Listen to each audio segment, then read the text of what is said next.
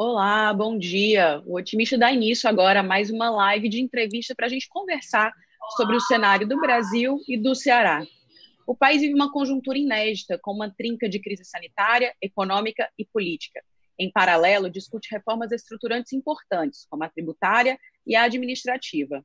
Mas para o nosso entrevistado de hoje, essa agenda é insuficiente. Em seu novo livro, Projeto Nacional, O Dever da Esperança, Ciro Gomes lança ideias e propostas para um novo Brasil, no qual o Estado é o grande indutor do desenvolvimento.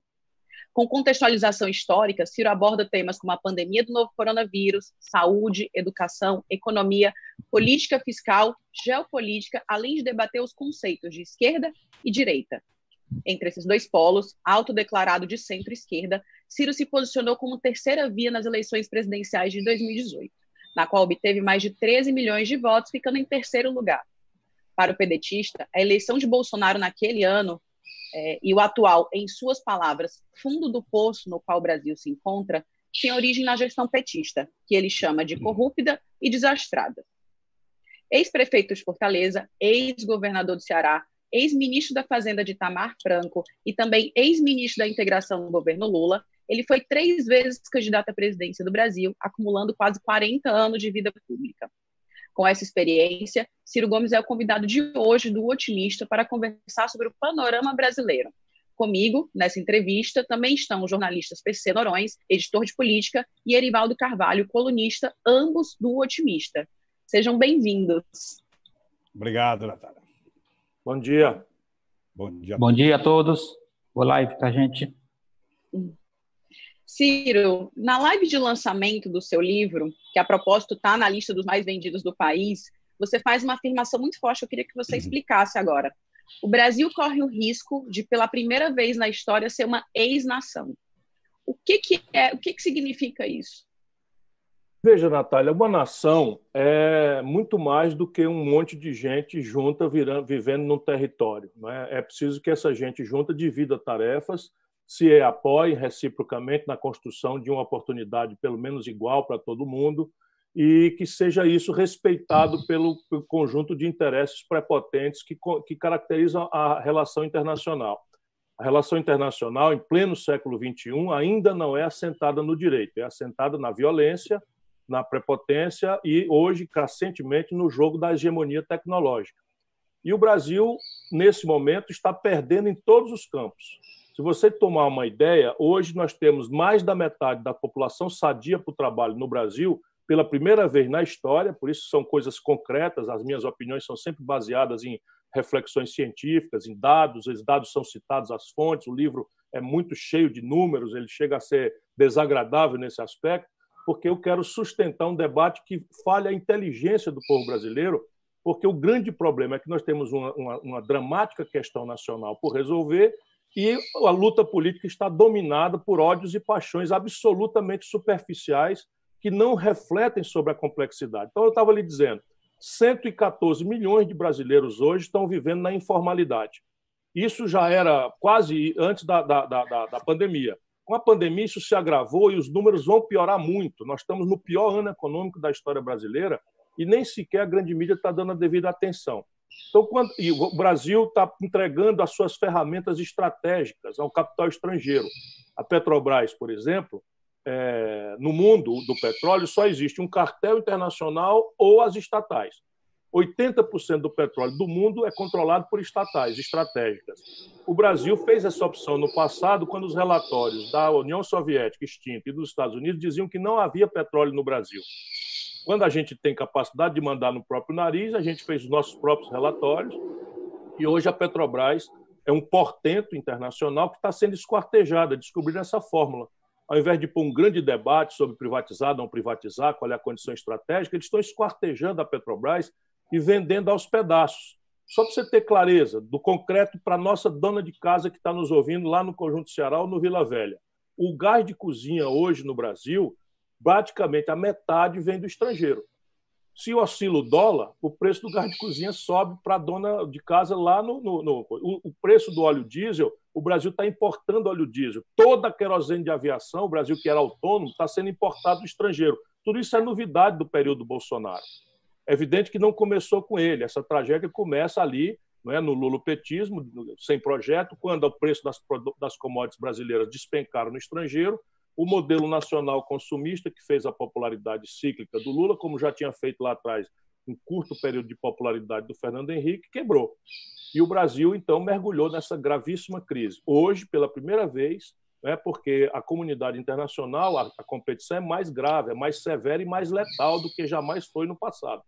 Se você não adquire autonomia tecnológica, vem aí o 5G, para dar um exemplo prático. Então, o 5G vai provocar uma revolução profunda no mercado de trabalho. Nós não estamos falando do ano 2050, dos filmes de ficção científica, não. Estamos falando daqui 5 a 10 anos.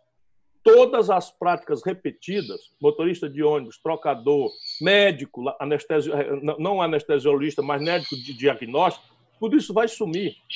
Por quê? Porque você vai entrar num PET-SCAN, esse PET-SCAN é conectado na internet, na hora que você passa por ali, ele faz o exame de imagem, vai para um algoritmo desenvolvido no Massachusetts General Hospital, em Boston, e o diagnóstico vem absolutamente impecável, sem falha humana, o que quer dizer uma revolução grave. E o Brasil está passando longe disso. Nós estamos discutindo aqui cor de roupa de criança, né, no nível de ministério.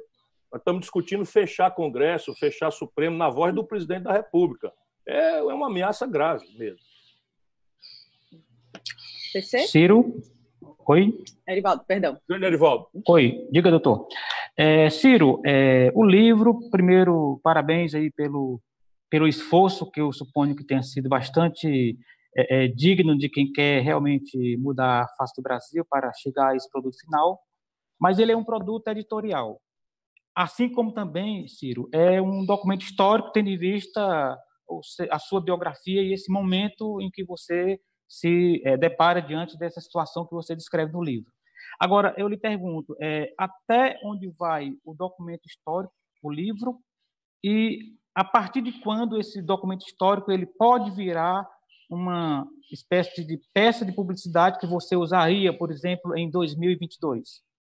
O livro, basicamente, é uma peça autoral, eu falo isso com clareza, né? Ele é um apelo ao debate, ele é uma convocação a uma mudança de método da discussão brasileira, especialmente no campo progressista, né? Eu considero devastador para o momento histórico brasileiro, né? O culto à personalidade, o desconhecimento do que causou o fato de 70% do eleitorado do Sudeste, do Sul, do Norte e do Centro-Oeste votarem numa besta quadrada como o Bolsonaro, completamente despreparado, corrupto, ligado à família de bandidos, de milicianos, etc., etc., quando é um povo que, por proporções mais ou menos na mesma linha, votou do nosso lado, dos democratas, do processo, vamos dizer, do equilíbrio civilizatório. Se a gente alargar um pouco, com todas as nossas discordâncias, o Fernando Henrique, o período do Fernando Henrique, nós temos que classificar num ambiente democrático, civilizado, com todos os gravíssimos equívocos da coisa, mas agora nós temos um proto-fascista completamente despreparado que, no meio de uma pandemia que já matou 87.788 brasileiros, ele insiste nessas aberrações de charlatão, propondo remédio sem protocolo, sem retaguarda científica, troca de ministro 3 vezes no meio da pior crise de saúde pública por razões absolutamente anticientíficas. Hoje administra a crise com um militar da ativa. Isso transforma o Brasil numa república de bananas. Eu tenho conexões internacionais, ninguém entende um país como o Brasil. Tem um general da ativa comandando o Ministério da Saúde e ocupou o corpo técnico do Ministério, os 23 cargos relevantes do corpo técnico do Ministério da Saúde, com militares, nenhum deles com qualquer vivência em saúde pública. Outro lado da crise, uma crise econômica gravíssima, né, profunda, que mostrei números aqui, mas os números são mais graves ainda. A grande mídia brasileira não acordou. O déficit público, para ficar no jargão deles, conservador, vai passar de 917 bilhões de reais esse ano. Isso é 8 vezes o pior déficit da história do Brasil. Para quem fez reformas na direção de arrochar o povo, na direção de equilíbrio da conta pública, nunca houve desastre dessa natureza. A taxa de desemprego aberta, que é uma conta que o IBGE faz só entre os que estão procurando emprego, tira os 10 milhões de desalentados, eles já não contam mais, as pessoas que desistiram, vai chegar agora, em outubro, a 20 milhões de brasileiros. E isso tudo conforma um quadro, não é, em que a dívida pública vai para 100% do PIB, ela, quando chega nesse padrão, ela começa a gerar aversão grave a risco, O governo brasileiro tem uma taxa SELIC que é a mais baixa da história, de 2,5%, mas está rodando a dívida que vence 3 percentuais de juros acima do próprio governo, ou seja, ninguém mais acredita na capacidade de liquidez do governo. Isso significa que a dívida está encurtando o prazo e virando quase moeda, ou seja, há uma ameaça inflacionária explosivamente grave em meio a uma deflação e uma depressão econômica também sem precedentes. O PIB brasileiro deve cair o dobro da média mundial, 9% do PIB, se nós ficarmos em linha aí com os organismos internacionais tipo OCDE e Fundo Monetário Internacional. E a gente discutindo bobagem, não é? Discutindo o sexo dos anjos, discutindo politicagem, porque esse é o campo onde o Bolsonaro e o lulopetismo corrompido se escolheram reciprocamente para não terem que nem responder nem explicar. E isso é, o livro é basicamente um apelo, não é, autoral, sem nenhuma dúvida. Eu digo ali que ele não representa, vamos dizer, o eventual programa de governo, se eu for novamente candidato a presidente da República, não representa a média do pensamento das alianças que eu eventualmente possa fazer, mas é um documento, como você próprio registra, da minha posição concreta em relação às questões reais do Brasil. Emprego, salário, aposentadoria, educação, sistema de imposto, infraestrutura, desenvolvimento industrial, ciência e tecnologia, relações internacionais, posição do Brasil no mundo, enfim, e um conjunto de variáveis de valores, né, de valores filosóficos. O que é ser de esquerda num país em que o principal partido de esquerda navega na agenda conservadora no seu ponto de vista econômico e navega no campo da falta de ética, da falta de decência, que é um valor do campo progressista. Ciro, deixa eu aproveitar o gancho aí da pergunta do Erivaldo. O projeto nacional é uma ideia de um novo Brasil, né? Usando a reforma tributária como exemplo, você resume aí o emaranhado brasileiro numa proposta que entra em 8 tópicos, mas que é praticamente revirado ao avesso o sistema tributário brasileiro, que aí passaria a ser progressivo, com taxação das grandes fortunas, unificação de ICMS e ISS com alíquota única, cobrança na origem, enfim, é um novo sistema tributário.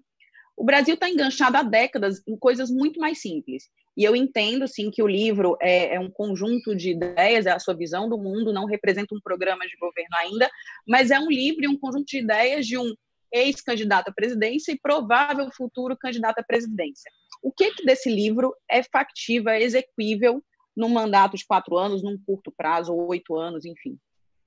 Tudo é exequível. E o prazo para executar a engenharia institucional base de partida desse projeto ou se executa no primeiro ano ou não se executa, pelos vícios do presidencialismo à brasileira. O presidencialismo ele em si traz uma semente de impasse. Por quê?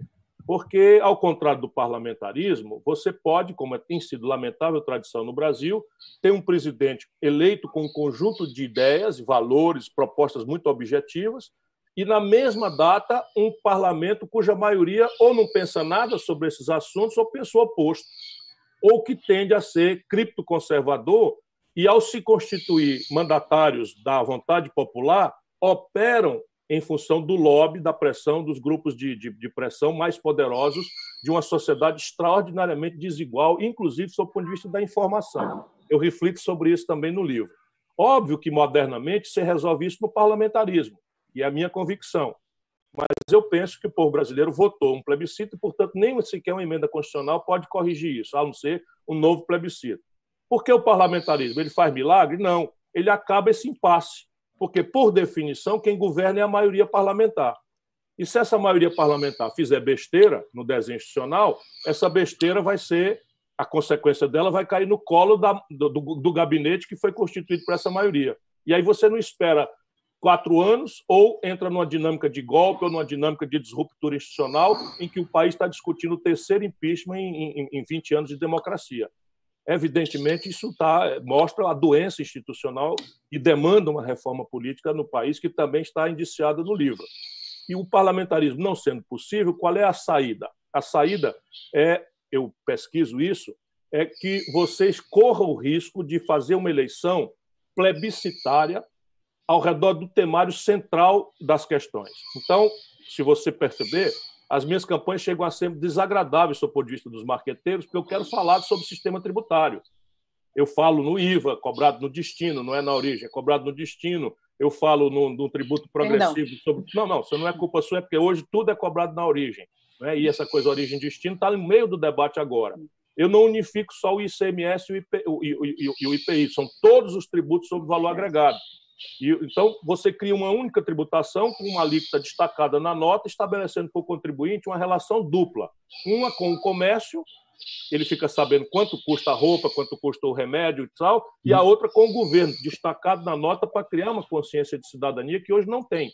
Uma senhora, né, lá do Planalto Ayrton Senna, quando fala no telefone acertando com a patroa, né, o atraso dela, do diarista, ela está pagando 40% de imposto sem saber, na conta de celular pré-pago. Enquanto isso, o imposto de renda líquido dos ricos no Brasil chega a 6% apenas. Então, é evidente... Diga, PC. Não, desculpa, pode concluir aí. Não, estava sendo... Então, a minha proposta vai ser claramente exposta com as simplificações necessárias na campanha. E eu vou sistematicamente pedir ao povo que não vote em Salvador da Pátria. Eu repito tudo isso.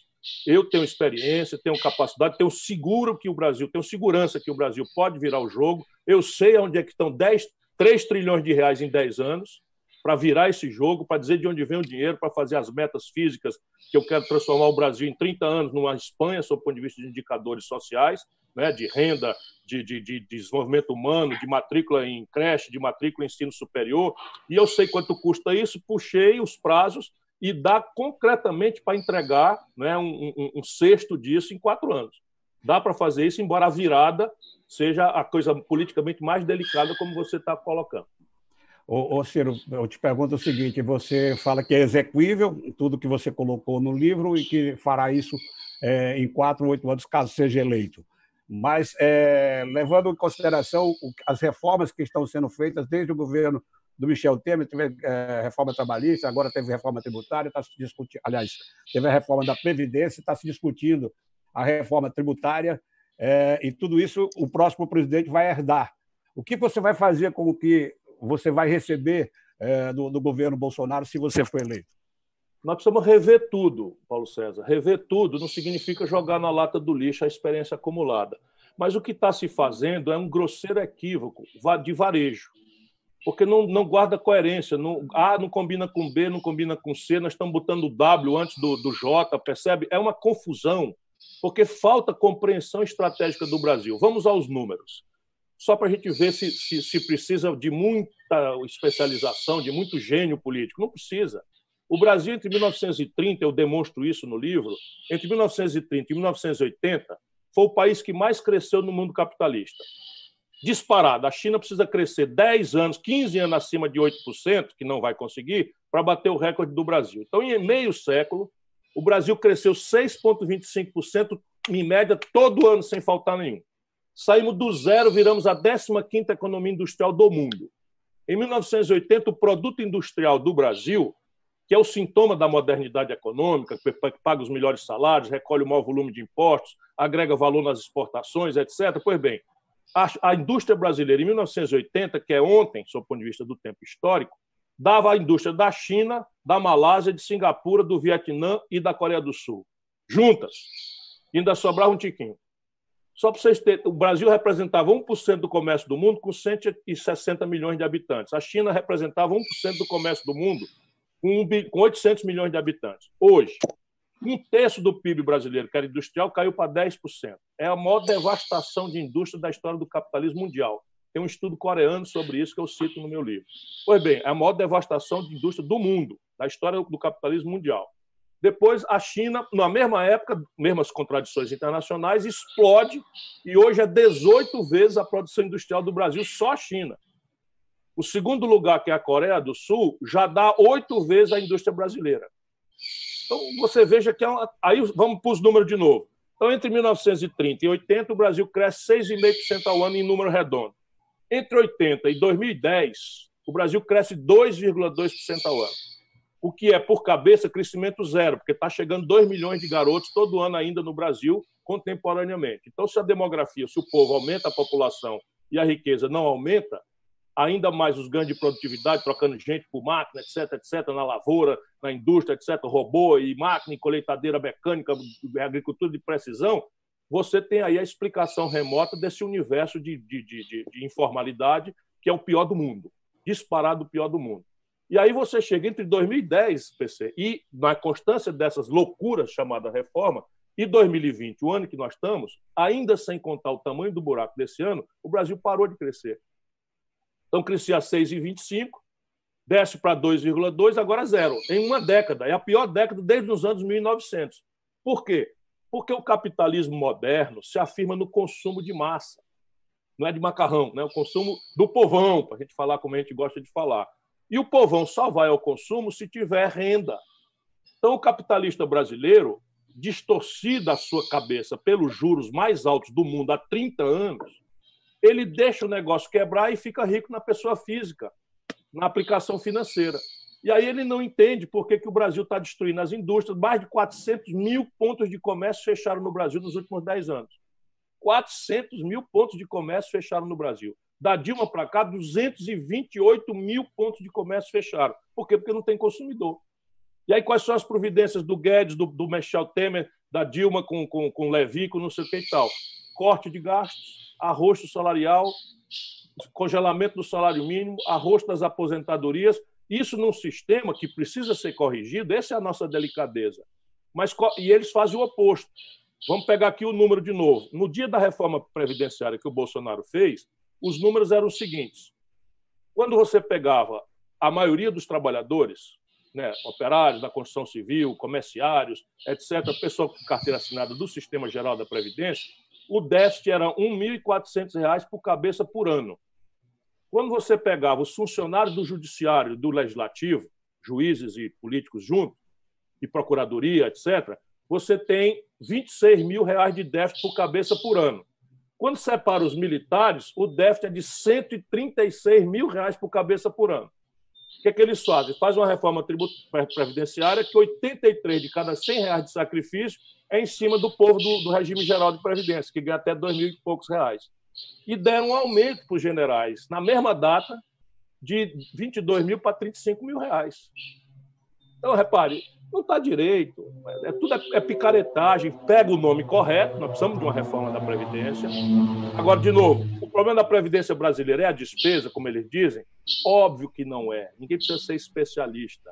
O problema da Previdência brasileira é o modelo, porque nós somos o único país do mundo, junto com Venezuela e Argentina, os três quebradinhos que são arroz de terceira, né, que mantém um sistema de repartição. Como é o sistema de repartição? É um sistema que eu contribuo hoje para financiar o aposentado de hoje. Esse regime ele só funciona quando você tem duas características que o Brasil não tem mais. Primeiro, muito jovem. O país tem que ser muito jovem, de maneira que tenha 12, 10, 8, 7 pessoas trabalhando para pagar um aposento e com expectativa de vida baixa. Que foi como a gente montou esse modelo. Tinha 8 brasileiros ocupados para financiar um aposentado que batia em 63 anos e morria. Hoje, nós temos, por a informalidade brutal que nós temos, desemprego aberto monstruoso, nós temos 1,4 trabalhador ocupado para financiar um aposentado. Então, o sistema morreu. Outra perna, que também mostra a coisa, é um alto nível de formalidade do mercado de trabalho. Hoje, o Brasil está caminhando por essas loucuras de reforma trabalhista, etc., para a maior informalidade do mundo capitalista. Resultado, o que é a informalidade? É todo mundo se virando sem contribuição para a Previdência. Portanto, o problema da Previdência é de modelo, é de receita, né? E aí você tem que formalizar a economia para que isso aconteça. Ciro, Erivaldo. Diga, Erivaldo, estou lhe vendo. Opa. Ciro, pegando esse retrato aí bastante preocupante que você desenha... Deixa eu só dar um número para o PC. Pois não. Quando você for apurar esse ano o buraco da Previdência, PC, depois da reforma, é o maior rombo da história. Então, acabaram de fazer a reforma da Previdência, o maior rombo da história vai se apresentar esse ano na Previdência. Por quê? Porque a brutalidade da informalidade aumentou violentamente, porque as pessoas viram que o governo quebrou o contrato. O que é o contrato? Eu hoje contribuo porque eu imagino que quando eu ficar velho alguém vai contribuir para mim. Se o governo, no meio do caminho, acaba com esse direito, por que eu vou continuar contribuindo? Eu me acerto com o patrão, recebo um tostãozinho a mais agora, e o patrão paga menos para o governo, e vamos nos combinar lá fora, o governo fica fora da conversa. Quebrar a Previdência também. Desculpa, Ivan. Então, não, tudo bem. Pegando esse link aí que você, desse desenho que você fez, para esse ciclo pandêmico, né, que a gente está tentando, de onde a gente está tentando sair, né? Dependendo da região do globo e até do país, é uma dinâmica diferenciada nas curvas de enfermidade, mortalidade, etc., né? E aí há uma tese de que o país que melhor sabe lidar, que melhor soube lidar com a pandemia, saberá também retomar a sua economia. Essa lógica se aplica ao Brasil e como é que está, na sua avaliação, essa dinâmica de combate à pandemia e dos preparativos para a tão sonhada e esperada retomada? Olha, é um desastre elevado ao quadrado, porque um assunto é vinculado ao outro orgânico e conceitualmente. É muito mentiroso o discurso bolsonarista de que há uma contradição entre economia e pandemia. A pandemia foi dada. É um vírus que apareceu, não tem vacina nem tem cura. Os médicos estão se esforçando para gerar uma vacina, estão muita gente pesquisando remédios para fazer um combate aos sintomas. Não há remédio para coisa. Tudo isso é charlatanismo. E aí, quais são as características dessa crise? Quais são os países que viraram o epicentro do mundo? Estados Unidos, Reino Unido, quer dizer, Brasil, em segundo lugar, Reino Unido, e vem aí a Índia. Qual é a característica comum dos quatro? Populistas de direita governando. Anticiência, egoísmo pensando só em dinheiro e não pensando em vidas. Esses quatro países viraram os maiores lugares de genocídio. Quem quiser duvidar é só ver. A China tem 1 bilhão e 200 milhões de habitantes, onde surgiu o vírus, ainda havia ali uma perplexidade científica, se aquilo era uma novidade, se era uma variância de um vírus antigo.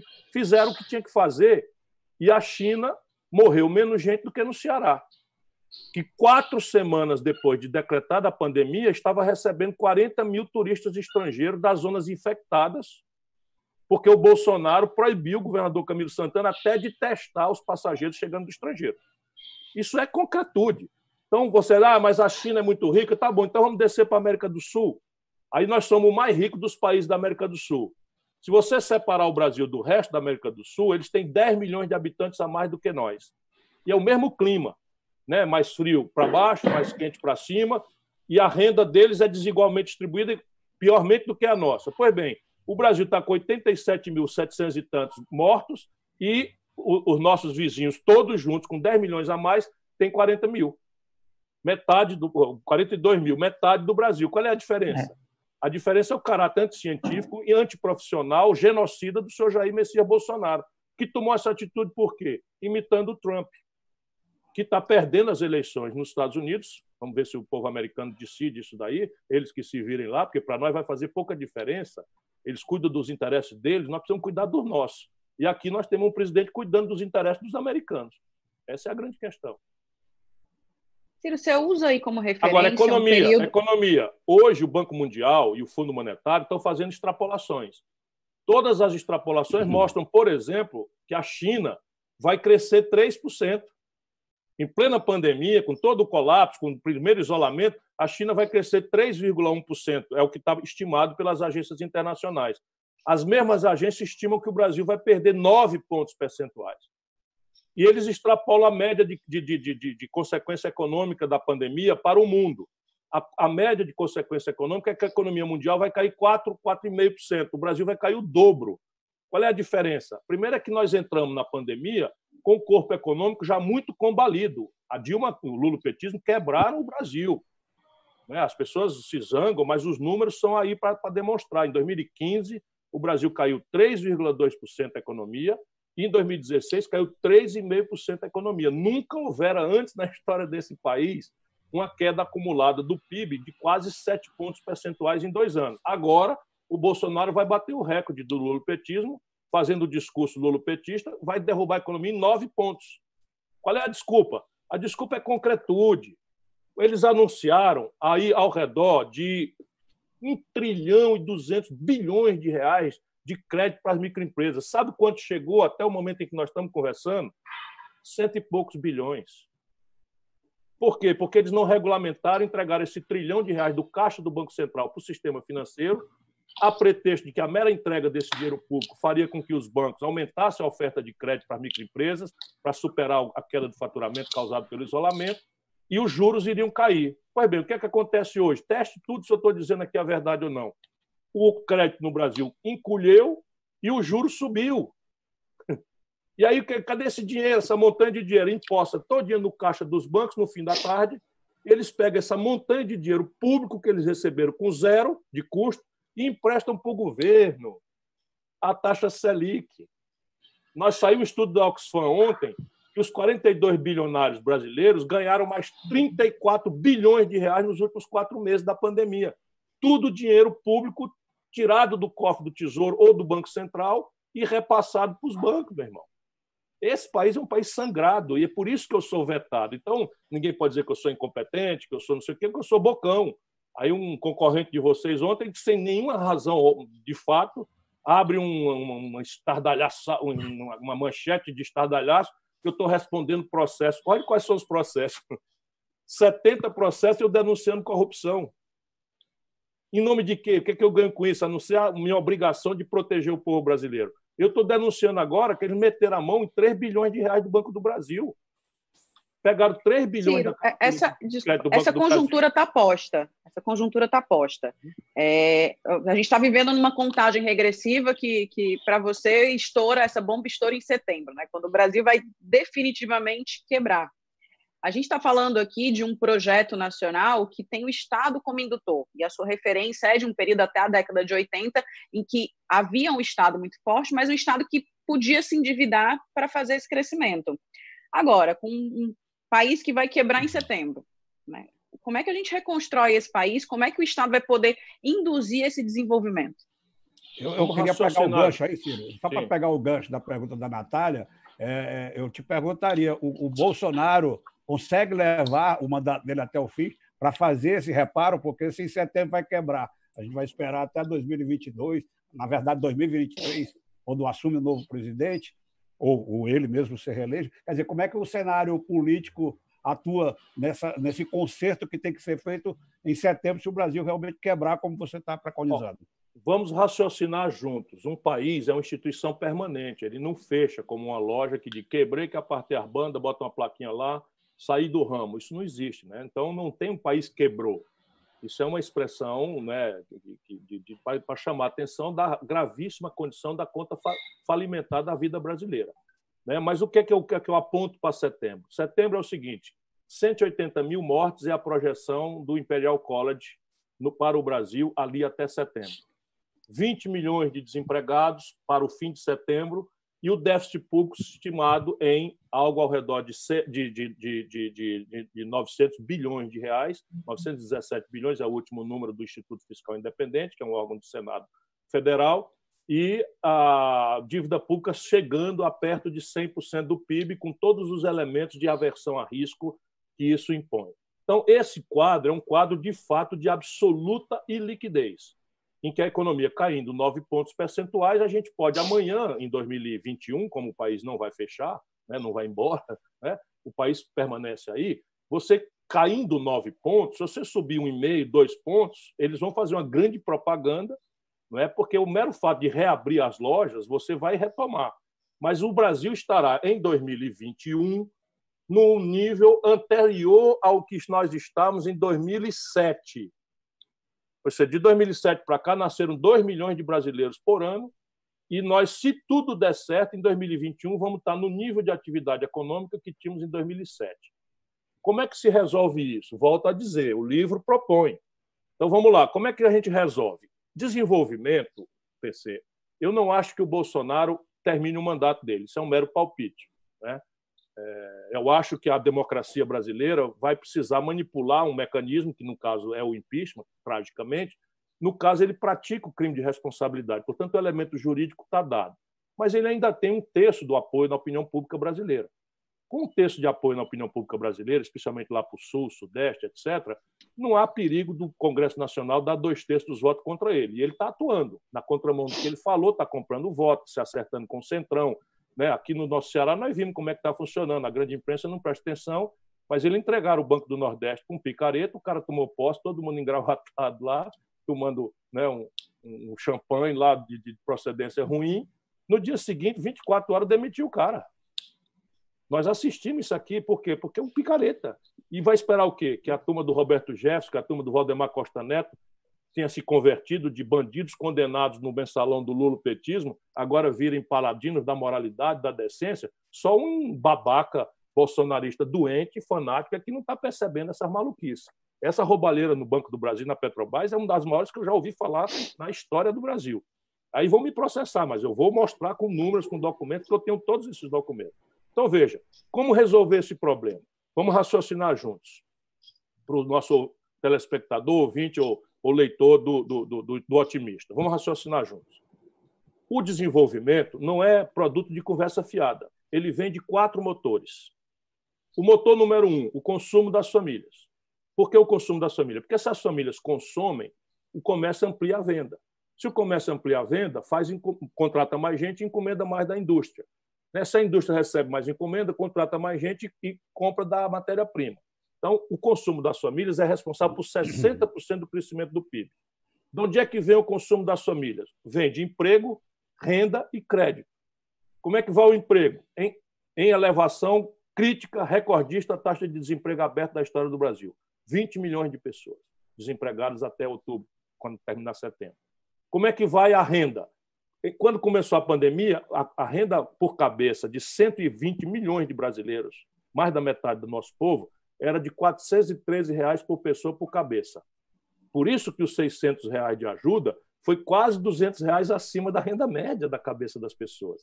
E isso replicou um pouco, estancando a queda da popularidade do Bolsonaro, porque o nosso povo é generoso e está dizendo muito obrigado, porque muita gente melhorou de vida com R$ 600 reais em plena pandemia. Agora, eles não conseguem entender, não é, que isso, em setembro caindo, lá se vai ao desastre da renda para o chão. O crédito, quando começou a pandemia, eu vivo falando nisso, 63 milhões e 700 mil brasileiros com nome sujo na SPC. Agora são 100 milhões. O único lugar onde tem uma política pública que pode inverter esse quadro, porque emprego e renda vem depois, é o crédito. Então, você tem que reestruturar o crédito das famílias fazendo uma renegociação assistida, conseguir um desconto, que a gente faz aqui, o PROCON de Fortaleza com a Prefeitura, faz aqui todo mês, ali chega a fila, roda o Paulo Sarazate, o ginásio, e a gente consegue descontar 90% e limpa o nome mesmo, mas levará ao deboche, porque essa é a nova ferramenta de escravidão que o sistema financeiro mantém para 100 milhões de brasileiros. Segundo motor, o investimento empresarial. O investimento empresarial, ele precisa de 2 condições. Primeiro, se eu estiver falando demais, vocês me interrompam, né? Mas eu gosto de explicar as coisas. O investimento empresarial, ele só vem quando a capacidade de produção que você tem hoje está chegando perto de 100%. Aí o instinto animal do empresário sente, olha, se o consumo está crescendo e está chegando perto de 100%, eu vou abrir uma fábrica nova para eu chegar na frente e capturar essa demanda que vai chegar lá. Pois bem, no Brasil, desde a Dilma para cá, nós estamos, e da pandemia piorou muito, nós estamos com mais de 30% de capacidade instalada ociosos. Ou seja, a gente tem capacidade de produzir 1.000 geladeiras, estamos produzindo 700, porque não tem quem compre. Então, quem é que vai abrir uma fábrica de geladeira se a fábrica que tem capacidade de produzir 1.000 só produz 700? Percebe? Paulo Guedes é um idiota, que só entende de jogatina financeira. Ele não compreende a vida real. Nunca viu um balcão na vida, nunca viu uma roça, nunca viu um parafuso, uma fábrica, nunca viu. Então, o Brasil está com 30% antes da pandemia, agora deve ser 60% de capacidade instalada ociosa. Né? A indústria automobilística está com 90% de capacidade instalada ociosa. Quem é que vai abrir uma fábrica nova, pelo amor de Deus? E a segunda questão é o crédito. O Brasil está com 1 trilhão e 400 bilhões, antes da pandemia, de inadimplência do setor financeiro privado. E o lulopetismo concentrou em apenas 5 bancos 82% de todas as transações financeiras do Brasil. Só para vocês terem uma ideia, a pátria do capitalismo, a América do Norte, depois de uma brutal desregulação, manteve 5 mil bancos competindo. Quando um banco compete, ele baixa o juro e baixa as tarifas. No Brasil, 5 bancos, Centro e São Paulo, jantam e combinam o juro e as tarifas. É um cartel produzido pela dita esquerda brasileira. Por isso que a gente não pode mais ficar na engabelação de que eu sou de esquerda e eu concentrei na mão de 5 bancos. Só um minuto, terminando os motores. Senão a gente não explica como é que vira o jogo. Aqui você pode fazer um fundo soberano. O Brasil tem um grande ativo, que são as reservas cambiais, que custam muito caro para o Brasil. E a gente podia apartar 50, 70 bilhões de dólares, que é o câmbio de 5, dá 350 bilhões de reais, e com isso fazer um refinanciamento mediante uma adesão a um programa de investimento e retenção de emprego. Eu tenho os detalhes. Terceiro motor, obviedade das obviedades. Em momentos de depressão econômica, dizia o Lord Keynes, os governos devem pagar para o povo cavar um buraco e depois pagar para o mesmo povo tapar o buraco. Por quê? Porque o Keynes, um extraordinário economista britânico, sabia que o capitalismo ciclicamente entra em colapso. E quem tira o colapso do capitalismo é a injeção de investimento público. O Brasil está com o pior nível de investimento público da história da vida brasileira ever. Desde quando se tem por gente que as estatísticas têm, o Brasil está perto de zero no investimento público. Zero. E aí, veja bem, como é que a gente resolve esse quadro? Cortando despesa corrente, estabelecendo um teto de gasto por 20 anos, que proíbe, por exemplo, de se expandir a atenção materno-infantil, que já é precária para muitos lugares do Brasil. Isso é uma loucura. É preciso revogar esta coisa e criar uma dinâmica. Aí vamos achar o dinheiro. Quer achar o dinheiro agora ou deixa para outra hora? Vamos achar o dinheiro. Vou dar para vocês 3 trilhões em 10 anos, ou seja, 300 bilhões. Moleza, tecnicamente. Politicamente, quase impossível. Vamos lá. O Brasil é um de 2 países do mundo que não cobra tributo sobre lucros e dividendos empresariais. Só o Brasil e a Estônia. De tanto eu falar aqui, o debate abriu lá na Estônia. Tudo indica que eles vão fazer e vão deixar o Brasil sozinho. E aí o Paulo Guedes começou a falar aqui também. Eu cobrei esse imposto quando eu era ministro da Fazenda do Itamar, o Fernando Henrique revogou e o lulopetismo manteve revogado. Sabe quanto é que dá para arrecadar com as alíquotas que eu cobrei? 90 bilhões de reais por ano. Conta aí. Lá vai 90. O Brasil tem 320 bilhões de reais de renúncia fiscal por ano. Clientelismo na veia. Parte disso é renúncia fiscal para a multinacional do automóvel pintar de verde e remeter como lucros e dividendos para o estrangeiro sem pagar imposto. Então, um pente fino nisso aí, tirando 20%, dá 60 bilhões de reais em números redondos. Já deu 150. O Brasil tem a mais baixa tributação de patrimônio do mundo. Do mundo inteiro. Eu proponho 2 tributos. Um, uma alíquota de 0,5% a 1%. Olha o que eu estou falando. De 0,5% ao ano a 1% progressivo, conforme a partir de 20 milhões de reais de patrimônio, atingindo 3% apenas dos brasileiros. Isso aí é um imposto sobre o patrimônio, que eles chamam grandes fortunas, mas grandes fortunas modernamente não existem, porque é tudo na pessoa jurídica. Então, você cobra o tributo sobre o patrimônio, de 0,5% a 1%, por quê? Para impedir a fuga de capital e fazer a regulação correta na conta de capital para o país. Hoje, todo milionário no Brasil bota dinheiro em paraíso fiscal sem pagar nada. O Meirelles, candidato a presidente da República, presidente do Banco Central do lulopetismo, manter a fortuna de 130 milhões de dólares dele declarado no Tribunal Superior Eleitoral num paraíso fiscal.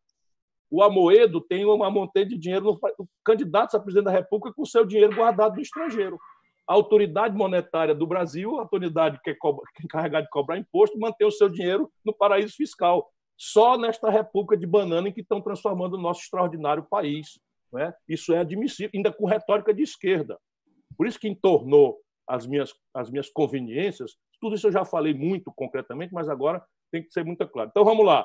Com 0,5% a 1%, lá se vai mais 70 bilhões de reais. Aí nós temos o tributo sobre heranças, acima de 7 milhões de reais. Deixa a classe média fora disso, que não tem que dar mais nada. Acima de 7 milhões de reais, nos Estados Unidos, a alíquota mínima é 29%. Eu proponho a gente cobrar bem menos aqui. No Ceará, nós cobramos 8%, o Brasil cobra 4%. Se a gente passar a cobrar progressivamente até 15%, nós arrecadamos mais 60 bilhões de reais. Só em linha com as melhores práticas internacionais. Né? Depois eu tenho uma proposta que é o seguinte, veja bem você, minha cara Natália, esta grande fazenda do agronegócio do mundo, chamada Brasil, todo imposto territorial rural que paga, não paga o IPTU da cidade de São Paulo. É isso que vocês acabaram de ouvir. Então, a cidade de São Paulo, a classe média, né, e o povão, recolhe de IPTU em São Paulo mais do que toda a grande fazenda do agronegócio brasileiro no imposto territorial rural. Então, você tem o IPVA, o cidadão que está nos ouvindo, que corre aí com uma sacola dos aplicativos nas costas, em regime de semi-escravidão, meu grande abraço a todos eles que têm me ajudado a ficar em casa aqui e tal, né? Essas pessoas pagam IPVA na motocicleta dele. Aí o Luciano Huck e o Dória têm um jatinho financiado com dinheiro público e não paga IPVA. Os donos de iate, de lancha, de helicóptero, de jatinho não pagam IPVA. Qual é a explicação? Percebe? A não ser os absurdos são muito claros. Certo? Depois, mas, por exemplo, quando a gente fala em taxação... de esquerdismo de goela. Depois de 14 anos de esquerdismo de goela. Mas, assim, por exemplo, o Imposto sobre Ganhos e Fortunas, tem um estudo da FGV que diz que de 12 países da OCDE que tinham IGF em 1990, só 4 mantiveram até 2017. Justamente porque existe um risco aí, sim, de essas fortunas irem embora. Quando a gente fala de isenção fiscal, aí vamos cortar 20% dessas isenções. O Brasil compra emprego também. Existem os absurdos, existem as distorções, mas o Brasil compra emprego com isenção fiscal, o Ceará compra emprego com renúncia fiscal. Qual o risco dessas empresas irem embora, dessas fortunas irem embora, e como evitar isso? Com a fórmula com que eu estou propondo, nenhum. Porque eu faço exatamente isso. Eu não falo imposto sobre grandes fortunas, eu falo sobre progressividade do imposto sobre patrimônio, que basicamente é patrimônio estrito senso e heranças. Então, se você faz uma alíquota pequena, de 0,5% a 1%, a conta tributária na remessa de dinheiro para fora é maior do que isso. Então, o camarada não vai sair do país. Qual foi o erro de alguns países da Europa? É que eles têm sistemas muito progressivos e, com a globalização, com a eletronização do meio financeiro, de fato, a fuga de capitais dentro da Europa ficou muito fácil. E isso é uma discussão que eu faço no livro. Você falar em combate à corrupção com paraíso fiscal, isso é um contrassenso. Vai pegar só a corrupção de bagrinho. Então, a alíquota tem que ser moderada e casada com uma regulamentação da conta de capital. Sobre comprar empregos, incentivo fiscal, eu sou campeão disso. Eu criei o Fundo de Desenvolvimento Industrial do Ceará. Evidentemente, a ferramenta é útil. Só que aqui no Ceará, a gente mostra onde estão os empregos. O Ceará é o maior exportador brasileiro de calçados. Não produzimos nada. Eu trouxe para cá manipulando tal. Eu não estou propondo cortar os incentivos. Eu estou propondo cortar 20 em cada 100. Para a sua informação, nós já fizemos isso aqui no Ceará. Quando se abriu a crise, antes de vir liquidez, nós chamamos os parceiros todos, explicamos para ele que, por um certo momento, a gente precisava dar uma apertada no cinto, né, para conservar a nossa taxa de investimento. Aqui ninguém fala em atraso de funcionário, nem em arrocho salarial, nem... Pelo contrário, estamos expandindo, né, os serviços públicos de educação, de saúde, de segurança pública, estamos expandindo como nenhum Estado brasileiro. Cortamos 15%, ninguém foi embora. A criação do Fundo de Equilíbrio Fiscal, né? O FEF, acho, creio que era esse o nome. Isso. Foi 15%. Ô, Ciro, oi. Conclua, por favor. Desculpa, Erivaldo, eu cortei o PC. Não, foi ótimo. Esse conjunto de providências dá ao redor de 300 bilhões de reais. Esqueça o que eu posso fazer em combate à corrupção e à sonegação e à evasão ilícita de tributo. Por exemplo, evasão lícita de tributo. Um grande jornalista de uma bancada, de uma grande empresa de telecomunicações, para não devassar o sigilo fiscal dele, ganha 800 mil reais de salário, não é, para apresentar com aquela voz muito charmosa e tal, um jornal importante, numa emissora de televisão muito importante do Brasil e tal. E é pessoa jurídica, paga 15%. Percebe? Se você for funcionário com carteira assinada, a maior alíquota que você paga é 27,5%. Qual é a justiça disso, pelo amor de Deus? Então, os grandes atletas, os grandes jornalistas, os grandes artistas e tal, estão todos na pessoa jurídica. Então, o prolabore de uma firma, tal, Fringe Benefits. Então, você pega o seguinte, camarada, você pega o maior milionário brasileiro, assim como tal conhecido, quando você vai olhar, tudo na pessoa jurídica. A conta do mordomo, a conta da empregada, a conta da babá, a conta do caviar. Você sabia que filé mignon, salmão, uísque, é tudo isento? Eles conseguiram por lobbies, esses 20% é porque eu já penteei tudinho.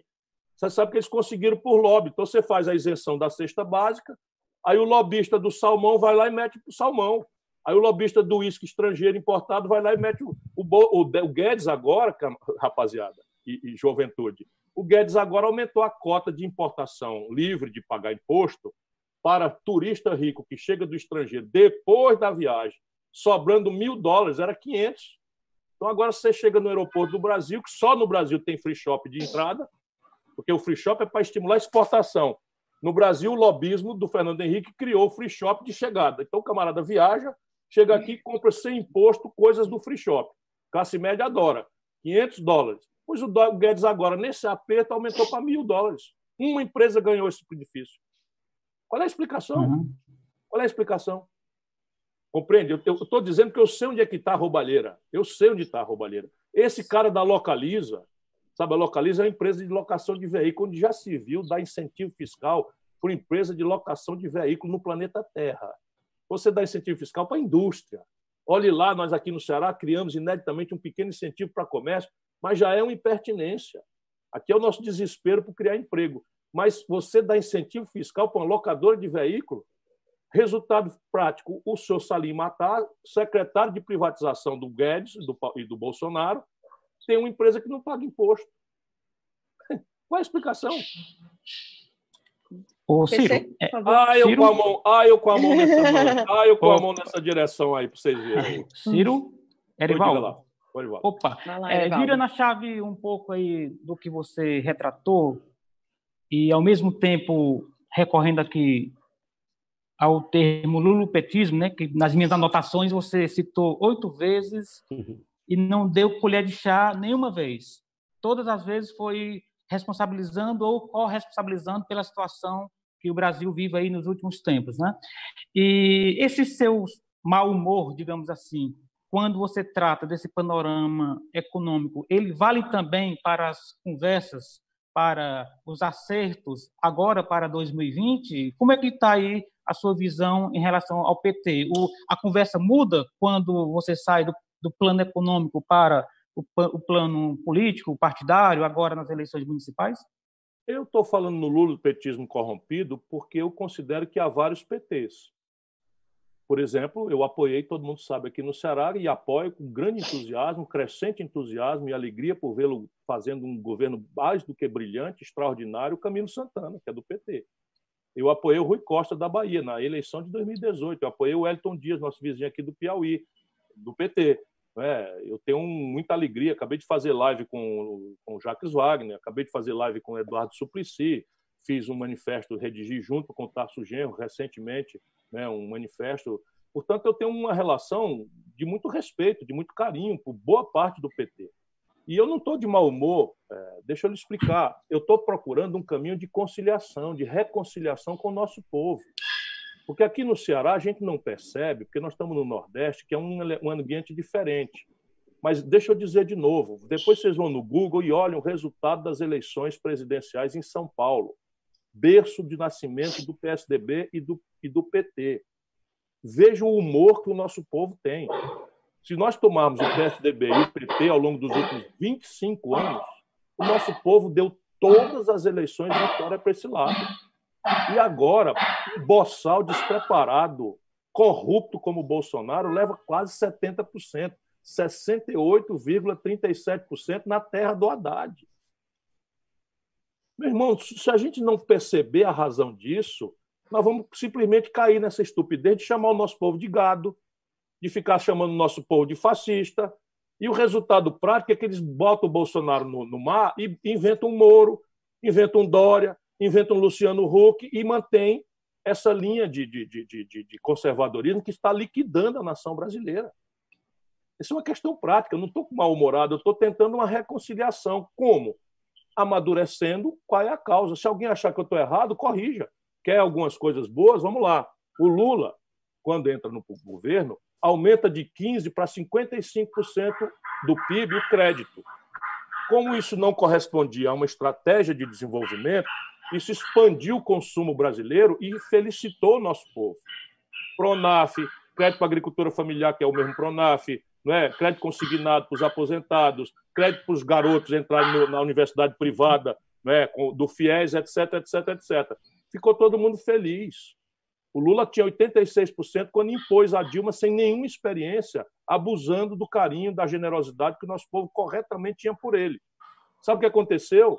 Essa expansão do PIB virou toda inadimplência, virou toda humilhação. 63 milhões e 700 mil brasileiros no dia que o Bolsonaro tomou posse, estavam com o nome sujo no SPC. Esse povo está com ódio. A conexão travou. Do Ciro falhou? Deu uma travada. Ciro. Congelou um pouco. Foi.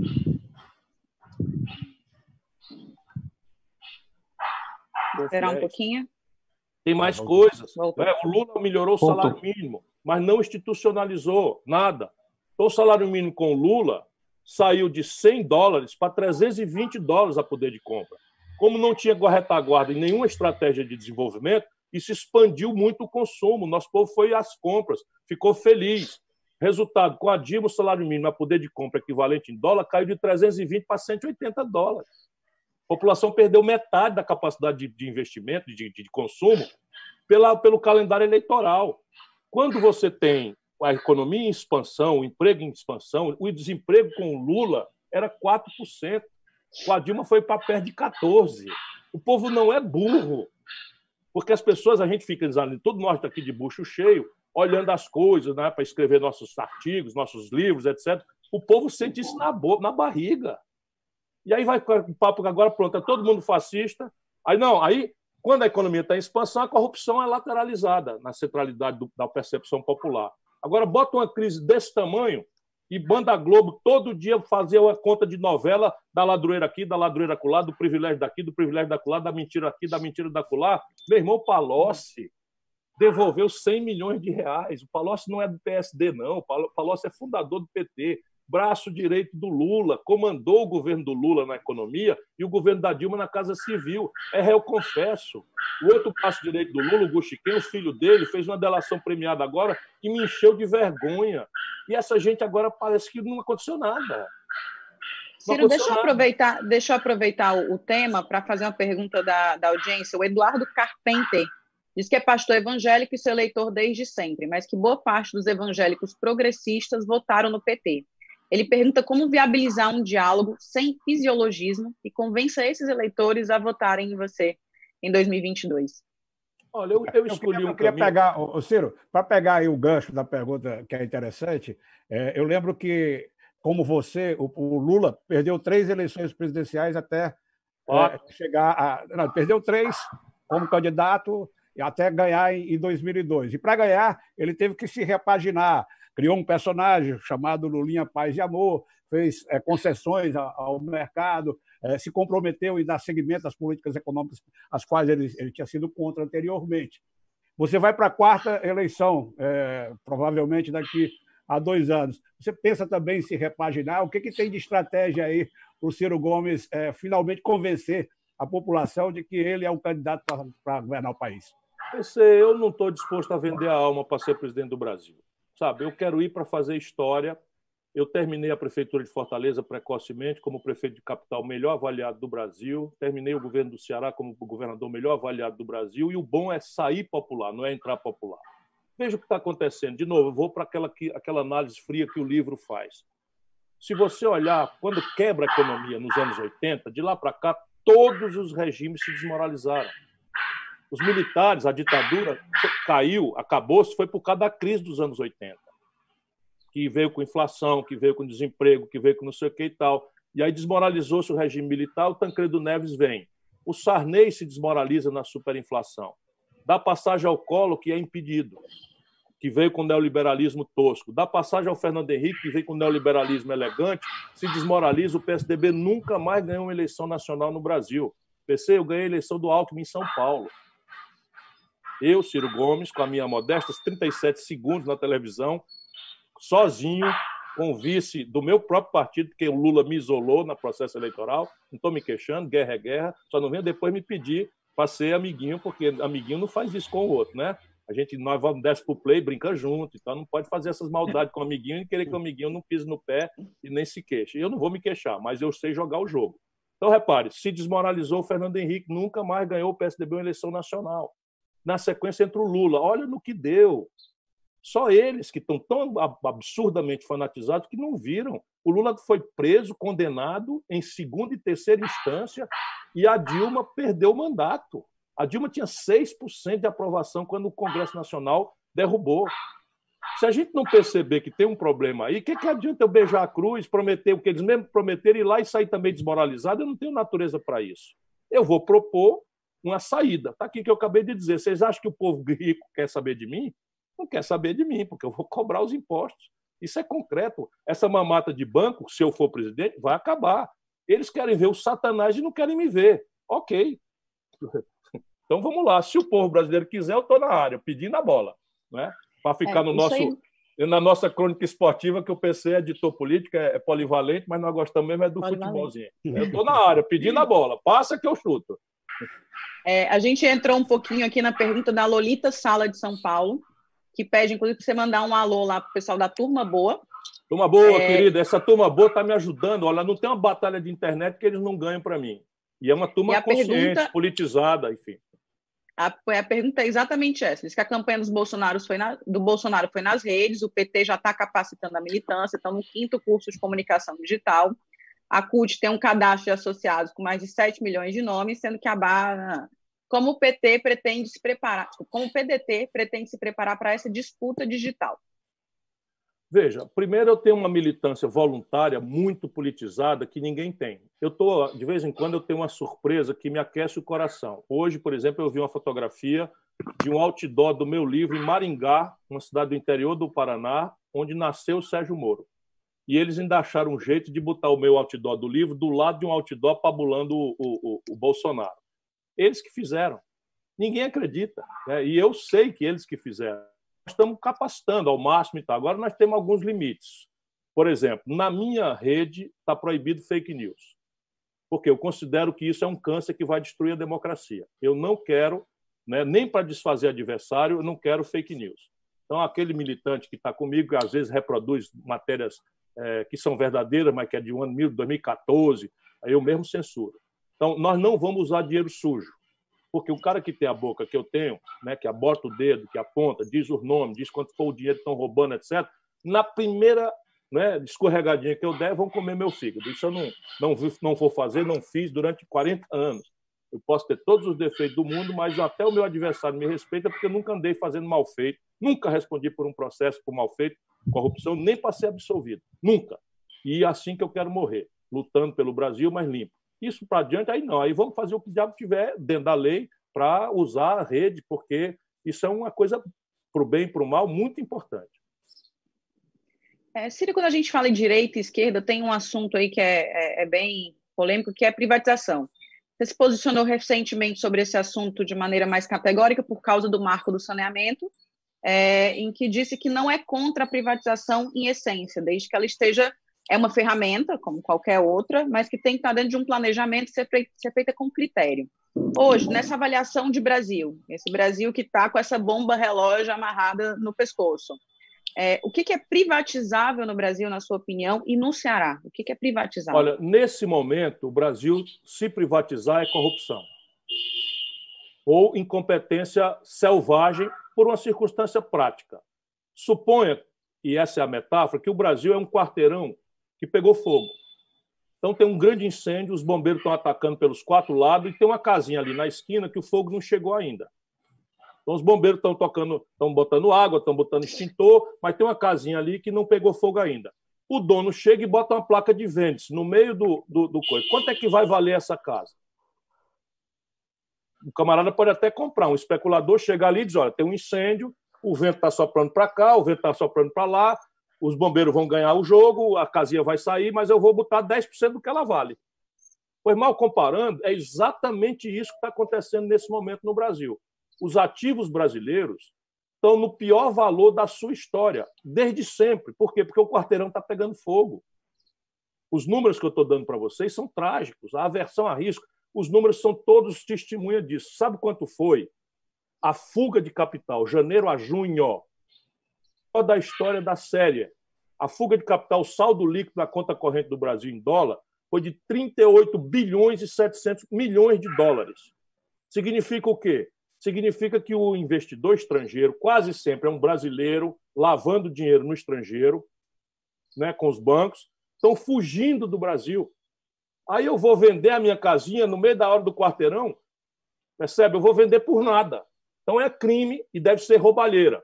Eles estão preparando a fusão do Banco do Brasil com o Bank of America, já estão fazendo, porque eles descobriram esse caminho ilegal, estão privatizando subsidiárias, estão esquartejando a Petrobras, entregando, e é tudo negociata. Quer ver a negociata da empresa de logística da Petrobras, que ninguém prestou atenção? Como são os bancos que compram, né, a grande mídia controlada por eles, não sai a notícia. Então, veja aqui o que eu vou dizer para vocês. Eles pegaram a empresa de logística. Logística é o seguinte, são os tubos da Petrobras, que é um meio de transporte. Gasoduto, oleoduto e tal, gasolinoduto e tal. Pois bem, eles venderam a companhia, 90% dela, por um valor equivalente a 3 meses de aluguel dos mesmos dito a gasoduto vendido, pago pela Petrobras, com um contrato take or pay, ou seja, você me compra e tu me dá o dinheiro e eu te devolvo esse dinheiro alugando por 3 anos, seguro, está aqui o contrato assinado, papel batido, prego batido e ponta virada. Ou seja, em 3 anos a empresa de logística foi entregue de graça para a coisa. A BR Distribuidora é uma empresa de extraordinária lucratividade. É o lugar mais lucrativo da cadeia do petróleo e a distribuição. Ganha até nos estoques. Quando aumenta, o cara comprou um estoque mais barato e tal. No passado, a gente tinha essas filas de gasolina nos postos de gasolina, etc. Pois bem, venderam quem comprou. Não foi nenhuma empresa petrolífera, um pool de bancos. Foi como? Num leilão, para quem botar o melhor preço? Não, venderam pelo preço que acharam que tinham que vender e entregaram. Então, estão roubando o nosso país de braçada. Agora entregaram 3 bilhões de reais de uma carteira de crédito do Banco do Brasil para o BTG, um pequeno banco fundado pelo Paulo Guedes, por 371 milhões de reais. Ou seja, o Banco do Brasil vendeu um ativo de 3 bilhões de reais por 371 milhões de reais. Quem é que vai falar isso? Ora, se isso é 10% do valor que o Banco do Brasil ia cobrar, o devedor do Banco do Brasil, que são os grandes, poderosos, milionários brasileiros, vão negociar com o BTG 20%. E o BTG que comprou por 10 ganha 10% e o povo brasileiro paga a conta. Isso numa hora que a microempresa está quebrando que nem mosca naquelas negócio de dar choque em churrascaria, né, na beira da estrada daqui para o Itapajé. Esse é um país assaltado. E aí pronto, o processo Ciro, ele é bocão. Quem é que vai falar?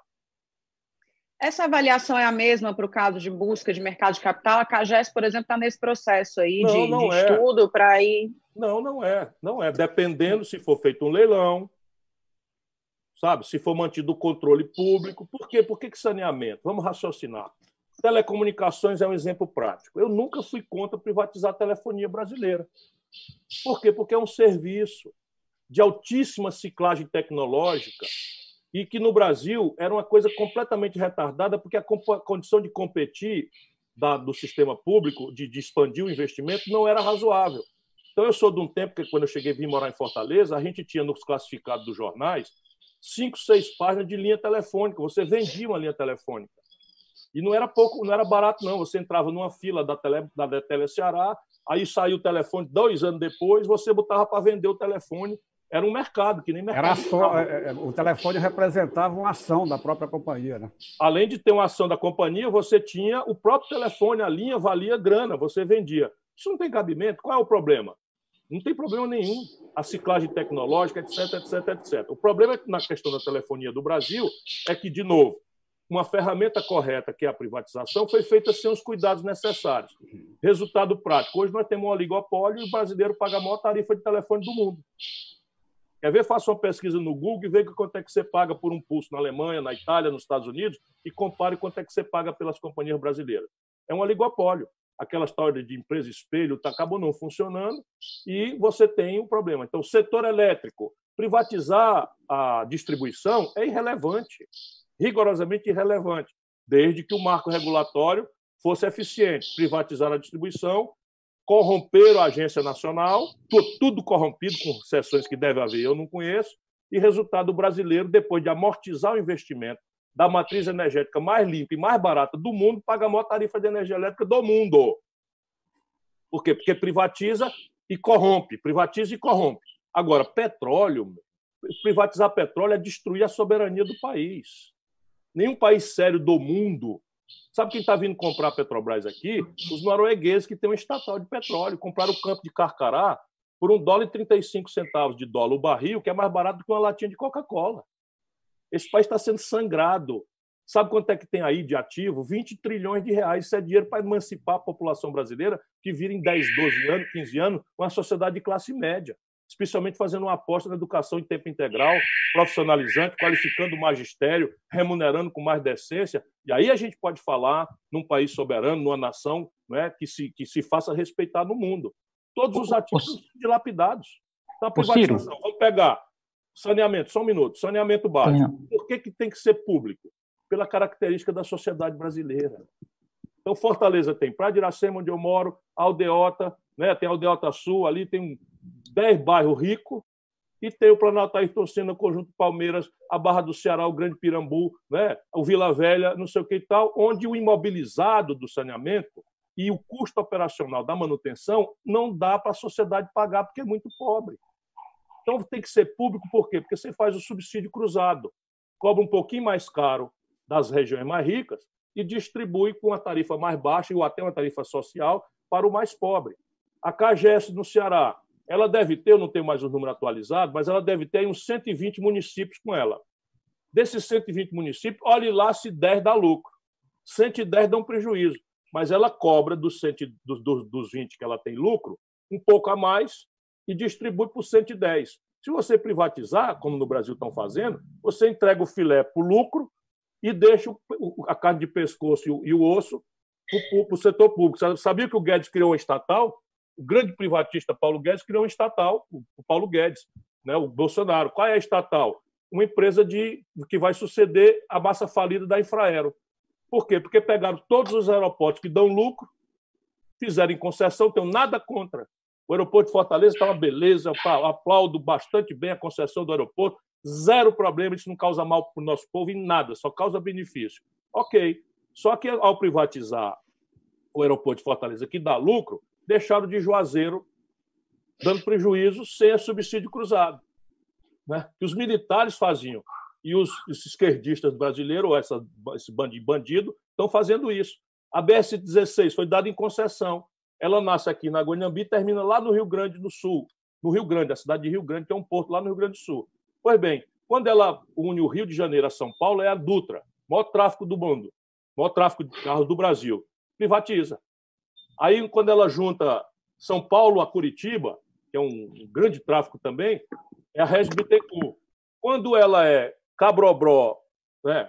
Cabrobró, Pernambuco, Salgueiro, Cabrobró e Governador Valadares, que é fundão do Nordeste, Norte de Minas, que é pobre como o Nordeste, é pública.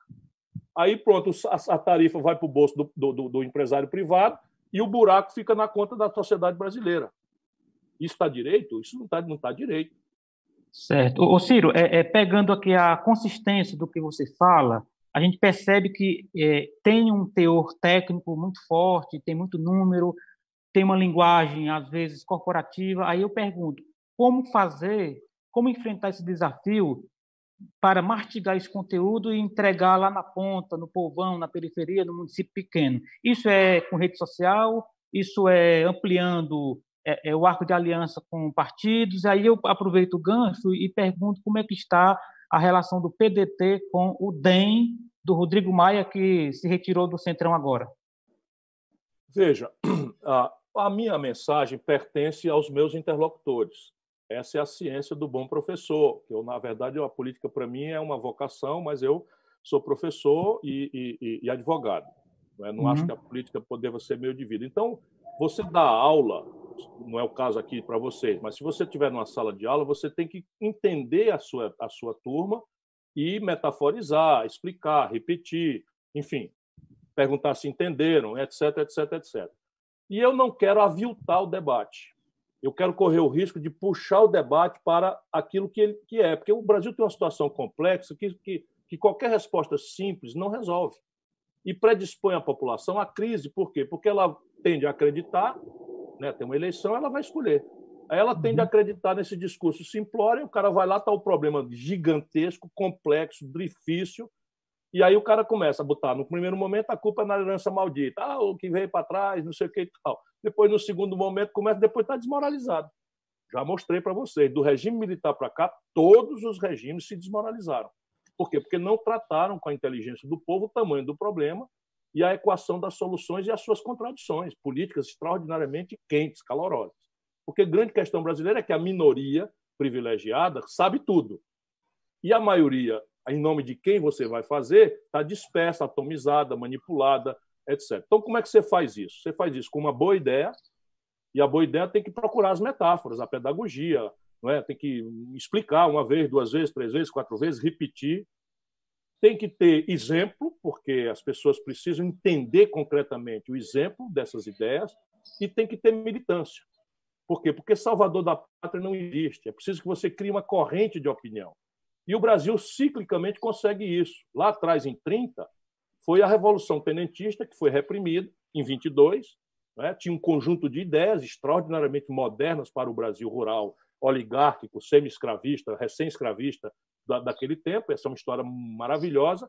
Os tenentes saíram, né? Claro que era um despotismo esclarecido, autoritário, mas saíram com uma ideia luminosa de um Brasil moderno, industrial, com direito de voto para as mulheres, com voto secreto, uma série de coisas, e eles foram tudo presos. Foram tudo presos. Em 30, lá se vieram e ganharam. Por uma insurgência revolucionária, ganharam e fizeram a proeza que fizeram de construir o nacional desenvolvimentismo em todos os números extraordinários que fizeram.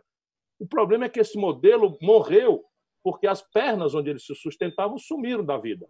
O capital estrangeiro de longo prazo e barato, a sofisticação tecnológica lenta, que não tão impactante quanto é hoje, especialmente são esses dois, os choques seguidos de petróleo e a nossa incapacidade política de lá para cá de equacionar isso é que tem explicado essa crise estratégica que o Brasil está vivendo e a ameaça de, pela primeira vez, nós deixarmos de ser uma grande nação para sermos um grande acampamento, em que cada um se vira, cada um... Veja, os indicadores estão aí. Sabe quantas pessoas foram assassinadas no ano passado no Brasil? 70 mil. 20 mil das quais pela polícia. O que é que está faltando, pelo amor de Deus, para a gente entender que nós estamos... Sobre o DEM e o Centrão, Ciro. Não, eu vou responder. Então é o seguinte, a militância tem que estar qualificada e aí eu tenho que construir mediações. Então, a hora de negociar é lá na frente. Agora tem que manter as portas abertas, tem que ter uma linha. Por que é mais na frente? Porque eu chego na mesa de negociação mais forte, mais fraco, ou medianamente forte, ou medianamente fraco. Então, o nível de transigência, de concessão, vai depender da força que o povo brasileiro me der nessas antecedências do debate. Compreende? O que é que eu estou pensando? Estou pensando no núcleo duro, que já está organizado, já estamos operando eleitoralmente juntos, que é PSB, Partido Socialista Brasileiro, que era conhecido no Brasil por ser o partido do Miguel Arraes, do Eduardo Campos, que morreu, meu amigo, o PDT, que é o meu partido, né? O PV, né? do Pena, que é um cearense que comanda o PV, embora viva em São Paulo há muitos anos, e a Rede, que é muito conhecida pela Marina, mas tem também o senador Randolfo. Nós quatro já temos um acordo para operar juntos na política nacional, no Congresso e nas eleições municipais. Porém, a nossa aliança depende de uma inflexão ao centro, com a dupla tarefa. A dupla tarefa de diminuir a força da convergência à direita, é assim que se age, né? Você tem que decompor o adversário, dividi-lo, né? E eu quero chamar, na medida em que a taxa de juros está a mais baixa da história, isso é uma vergonha que eu estou dizendo, o Bolsonaro está entregando a menor taxa de juros da história. Só para vocês terem uma ideia, a taxa de juros com a Dilma, a SELIC, era 14,5%. O Bolsonaro está com 2,5%. Só para vocês terem o tamanho da vergonha que essa gente não quer considerar. Né? E aí a gente leva uma surra desse tamanho e eles não querem entender, não querem ter humildade, não querem fazer autocrítica, está travado o debate. E aí chega. Então, vamos lá. No centro, nós estamos muito interessados em aprofundar o diálogo com o DEM por hoje. Por quê? Porque nós consideramos que o Bolsonaro precisa ser contido dentro do marco das regras da democracia, e a reforma, o conjunto de reformas neoliberais, entreguistas e corruptas que ele está tocando, a gente tem que atenuar o dano. Então, por exemplo, nós conseguimos cravar um destaque na famigerada reforma da Previdência, tirando os professores do teto da aposentadoria. Não é nada, não é nada, conseguimos. Mas nós somos 130 e 513. Conseguimos por quê? Porque o Rodrigo está cumprindo a palavra. Nós votamos nele, mediante esses dois compromissos. Obrigar o Bolsonaro ao jogo democrático, que ele está fazendo isso de forma absolutamente correta, e nos dar a oportunidade de multiplicar nossas pequenas forças no Congresso para atenuar danos em relação à população. Agora, por exemplo, no Fundeb, a turma do Centrão, Bolsonaro, eles se levantaram, fizeram obstrução, né? Entraram em obstrução, porque é uma emenda à Constituição, basta você não ir, já é a mesma coisa de voto não. E o Rodrigo ficou firme conosco, bancou, e nós conseguimos passar o Fundeb. Aí obrigamos eles a virem, porque nós começamos a dizer, por exemplo, esse capitão aqui do Ceará, fugiu, né? Aí nós denunciamos, o André Figueiredo mostrou, e foi ligeiro, ele correu, porque é uma saída de trem real. Então, nós conseguimos fazer força com a opinião pública, o Idilvan estava lá dentro, o André Figueiredo estava lá dentro, e nós ganhamos. Mas se o Rodrigo tivesse falhado conosco, a gente tinha perdido o Fundeb. Bolsonaro tinha lá uma proposta de só entrar em vigor em 2022, ou seja, nós íamos quebrar 70% das escolas brasileiras. Quanto vale isso? Vale muito. Eleitoralmente nós temos uma conversa em Salvador, que é uma conversa delicada, porque lá é o prefeito, é o presidente do DEM, que não é o Rodrigo, é o ACM Neto. Então nós estamos conversando, não deslindamos ainda, mas temos interesse. E temos interesse em São Luís. Nós também temos uma possibilidade de marcharmos juntos em São Luís, onde o prefeito é do PDT, mas o candidato deve ser do DEM. Né? No Rio de Janeiro, por exemplo, nós vamos enfrentá-los. O candidato é o Eduardo Paes e nós vamos enfrentar com a Marta Rocha. Portanto, o jogo está nessa base muito mais do Congresso do que propriamente para 2022. O Rodrigo é um bom vice, Ciro? Olha, ele tem as qualificações, né? Tem as qualificações. O problema, para mim, é que a assessoria do Rodrigo, econômica, é muito atrasada, sob o ponto de vista da teoria econômica. Não é atrasada, enfim, sob o ponto de vista do Paulo Guedes, que parou de estudar, é atrasada sob o ponto de vista dos valores que cultiva. Eu tenho conversado muito com ele sobre isso. E ele, cada dia que passa, ele me ouve mais. Não é? É muito rentista, muito financista e tal, mas ele, por exemplo, na reforma tributária, ele está inclinado a entender minhas teses e tal, em algumas questões, naturalmente. Ciro, trazer um pouco aqui para a política local. Ontem você surpreendeu muita gente. Desculpa, gente. A gente está passando de 1h20 de live. Essa é a última pergunta para encerrar aqui a nossa conversa. Então, vamos lá. Eu estou à disposição, viu? Com muito prazer. Ok, eu também estou à disposição para perguntar. Ô, Ciro, você ontem surpreendeu o mundo político local ao anunciar o apoio lá em Caucaia à candidatura do Humano Freitas, do PT. Né? Me pareceu ser uma opção pessoal, não do grupo dos Ferreira Gomes. Né? Diante dessa escolha, desse seu anúncio, que inclusive contraria as estratégias normais do seu grupo, de só anunciar os candidatos na última hora, né? Você tem aqui 5 candidatos do PDT, pré-candidatos a prefeito. O Ciro Gomes também tem o seu preferido? E qual seria? Não, tudo que eu faço eu comunico aos meus líderes. Né? Essa minha decisão em relação à Caucaia, eu comuniquei ao Cid, comuniquei ao Camilo, né, comuniquei ao Roberto Cláudio, comuniquei ao Sarto, que são as pessoas, falei com o Zezinho Albuquerque, que são as pessoas que do meu círculo mais, enfim. E a minha razão é de espírito público. Eu estou muito preocupado porque o prefeito Naomi não tá bem nas pesquisas, pode melhorar, enfim. Até liguei para ele também para comunicar a minha posição, porque, enfim, é uma pessoa amiga. Eu não tenho, inclusive, começa a minha declaração dizendo que sou amigo praticamente de todos. O Zé Gerardo é o outro candidato, mas estão ameaçando o Zé Gerardo de tirá-lo da candidatura por questões de justiça. E eu vejo com muita preocupação o que está acontecendo em Caucaia.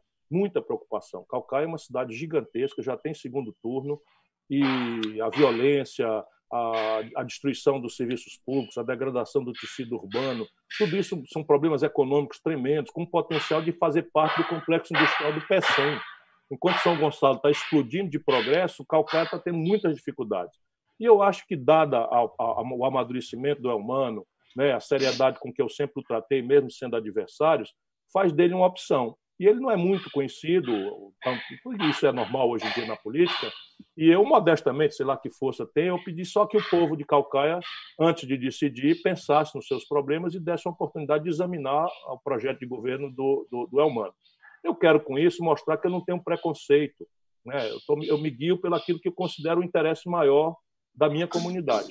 Então, aqui em Fortaleza, esse filtro aí foi um filtro que podia ter Mauro Filho, podia ter André Figueiredo, mostrando que nós estamos... E essa é a minha grande preocupação. Qualquer cearense que goste ou não goste de mim, eu compreendo isso com a minha alma e minha gratidão, sabe que eu me esforço para preparar quadros.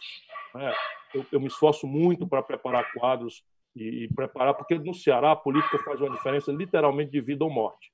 E não existe salvador da pátria. Eu vou provavelmente para o meu canto do cimo, vou disputar provavelmente minha última eleição agora na presidência da República, sei lá o que é que Deus planeja para mim, vou morrer trabalhando pelo Ceará, ainda vou morrer devendo a essa gente querida, mas eu estou preocupado em formar quadros. Então nós fizemos aí uma peneira, e chegamos a alguns perfis. Né? Então, tem o Samuel, que é um super executivo, conhece tudo da administração, porque estava ali com o Roberto.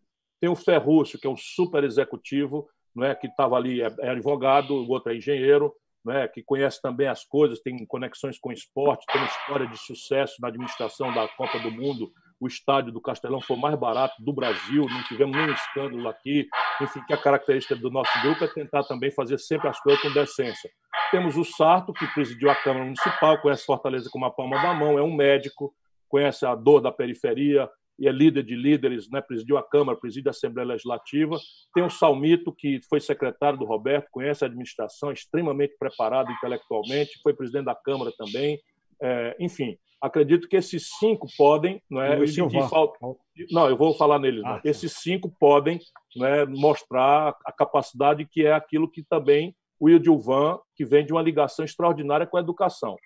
O Idilvan é um caso à parte, porque o Idilvan não tem simpatizante, ele tem uma igreja, são pessoas... E ele merece, porque é uma figura absolutamente extraordinária, humilde, de origem humilde, que fez um trabalho que é mencionado internacionalmente na educação do Ceará. Então, nós queremos, com isso, oferecer à comunidade de Fortaleza alguém que seja capaz de garantir o que nós conquistamos, mas que tenha moral para dizer, olha, o que é que precisa mudar, o que é que está errado, o que é que nós podemos consertar, né? Porque é isso que vai estar em debate. E, além disso, um segundo motivo para o voto. Nós não podemos deixar que a nossa querida Fortaleza de Nossa Senhora da Assunção seja controlada pelo bolsonarismo corrupto e boçal que vai ter candidato aqui. Nós não podemos permitir que isso aconteça, além de não permitir que conquistas tipo bilhete único, vão acabar o bilhete único, nós não podemos permitir isso. Todas as UPAs de Fortaleza, todas, sem exceção de nenhuma, foram feitas por nossa turma. Nós vamos deixar fechar o que é que era Fortaleza sem as UPAs. Nós vamos voltar ao tempo em que, para você fazer uma consulta no posto de saúde, você ia para a fila de madrugada na porta de um vereador. Isso tudo é realidade. Nós vamos voltar para o tempo em que as escolas passaram um ano em greve, em cada 4, que os alunos, a matrícula caía, Fortaleza era o pior lugar em matéria de qualidade da educação.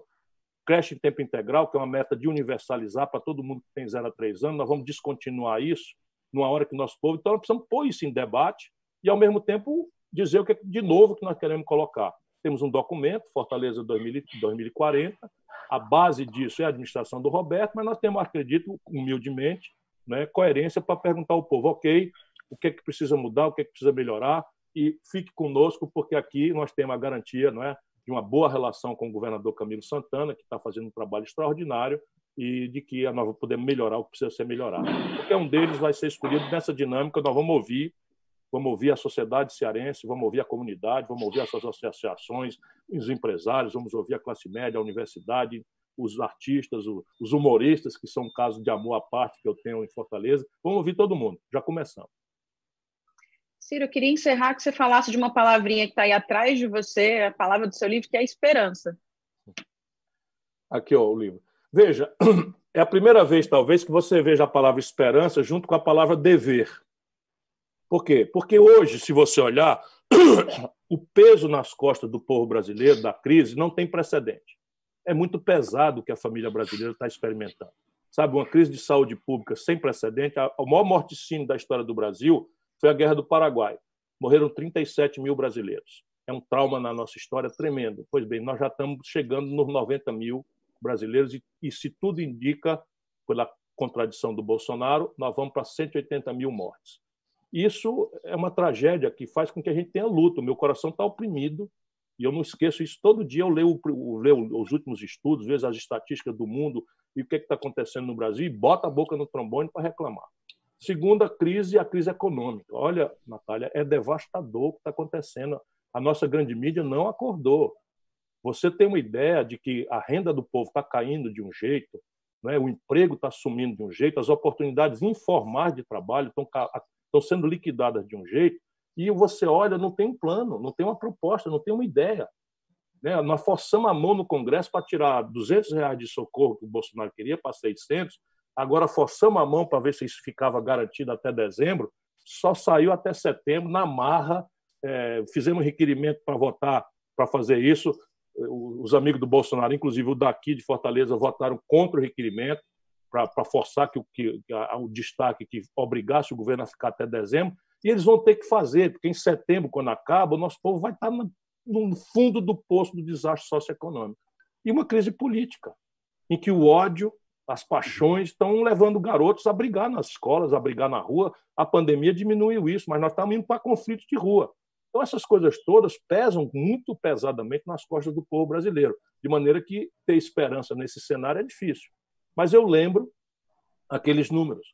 O Brasil foi o país que mais cresceu no mundo entre 1930 e 1980, e o céu abençoado pelo Cruzeiro do Sul é o mesmo, o chão generoso, onde tem petróleo, província mineral mais franca do mundo, 1 de cada 6 litros de água doce do planeta Terra, maior fronteira agrícola por explorar do planeta Terra, minerais a contar, né, de minerais sensíveis importantes. Aliás, o Bolsonaro falava em grafeno, nióbio, sumiu com o assunto, já se rendeu aos lobbies, ao contrabando, que é o de fato acontece com o nióbio, né, no Brasil. Tudo isso, né, faz com que... E o povo é o mesmo. Ora, se o céu é o mesmo, o chão é o mesmo e o povo é o mesmo, por que o Brasil era o país que mais crescia do mundo e agora está nessa crise tão trágica? É a política. E a política é uma variável que a gente pode mexer nela, se a gente continuar apostando na democracia, na liberdade de imprensa, na liberdade dos trabalhadores se organizarem para reivindicar melhoria, para os estudantes se organizarem, para os artistas se expressarem sem censura. Assim, proteger a democracia, uma hora dessa a gente acha o caminho. Eu tenho fé em Deus que vai ser mais cedo do que mais tarde. Ciro, muitíssimo obrigada pelo seu tempo, por essa conversa. A gente ficaria aqui mais algumas horas, mas já estourei bastante o tempo combinado com a sua assessoria. Parabéns a vocês pela beleza de trabalho que estão fazendo. O Otimista é um sopro de boa informação, de pluralismo, de qualidade na imprensa do Ceará. Gosto muito de ver isso acontecendo. Muitíssimo obrigada. PC Erivaldo também, muito obrigada pela participação aqui. PC Erivaldo, a Natália, obrigado a vocês. Um abraço. Prazer, um abraço. Até a próxima.